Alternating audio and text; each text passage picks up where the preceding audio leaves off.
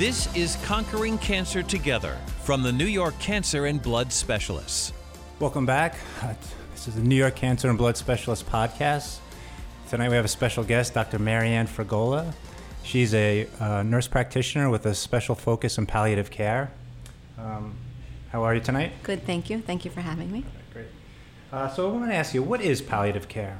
Well, it's a good question. Palliative care is often misconstrued uh, and confused with hospice care. Um, it's not an end of life service, it's a service that we provide um, for patients that are undergoing any chronic illness, not specifically malignancies. And it's important to begin uh, at the diagnosis of a serious illness as it guides a patient through their care. Um, it is not end of life care. That's the most important focus. It's actually supporting a patient through um, their disease, their diagnosis, their treatment, and their changing of plans throughout the course of their illness. Um, people initially may want to have curative treatment, and we go alongside them the whole time. And as you implement a palliative care program, you start to develop a relationship with a patient. As you do so, uh, you find out what's important to them. And palliative care, again, goes alongside a chronic illness. You mentioned before a service that you provide. What type of service is it that you?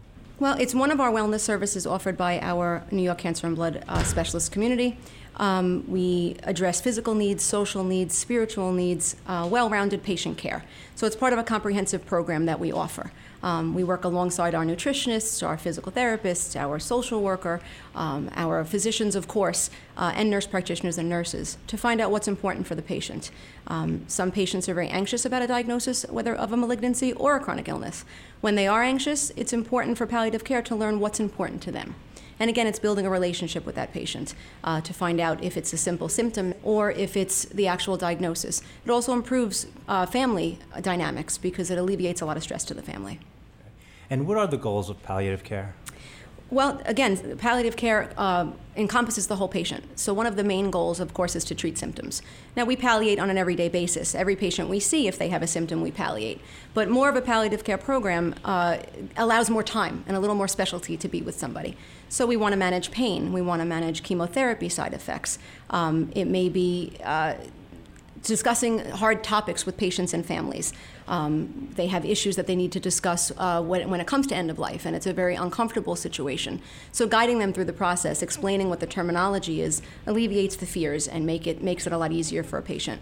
It also reduces caregiver burden when you're talking about um, involving a, a caregiver with a patient and their disease. It allows that open communication. So, it's a it's a huge important part of palliative care. Um, it improves health overall. When you alleviate this stress and this anxiety, you're overall improving health. And there have been studies that have shown patients with malignancies living longer once they accept palliative care from diagnosis, um, because again, you're alleviating, alleviating a lot of stress.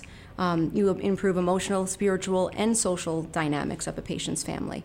Um, it's a difficult time, and when you can advance care plan for patients and discuss hard topics, again, it helps the family and the patient.